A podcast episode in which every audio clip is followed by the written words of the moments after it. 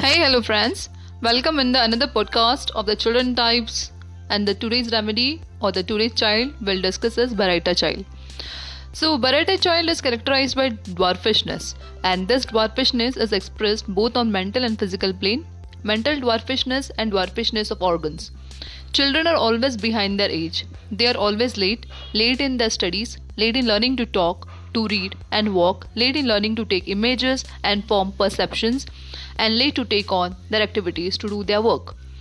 The Baryta Carb ch- children are shy. It is nervous in front of stranger. They will be seen hiding behind the furniture when strangers come in.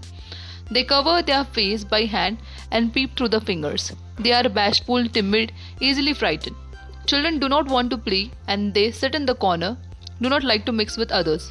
They cannot comprehend, do not understand things, and cannot memorize. Hence, the learning in school becomes a problem, and sometimes parents wonder whether the child is ever going to learn anything. The child is scared of being left alone. He has strange and imaginary fears. They often get night terrors without any clear idea of what the terror is, and they always have a fear of people. Baryta Carb child is touchy, easily irritated due to even slight interference. They are forgetful, inattentive, and lack concentration. They cannot sustain their attention or interest in one object.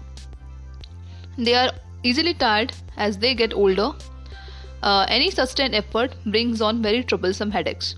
The Baryta child is chilly, sensitive to cold, wants to be covered, the glands all over the body enlarge and indurated. The glands of the neck, the glands of the groin, the lymphatics in the abdomen are all affected. Knotty chain forms in the neck.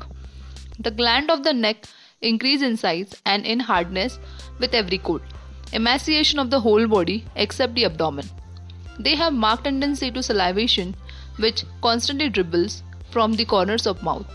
Or sense offensive perspiration on the feet is another characteristic.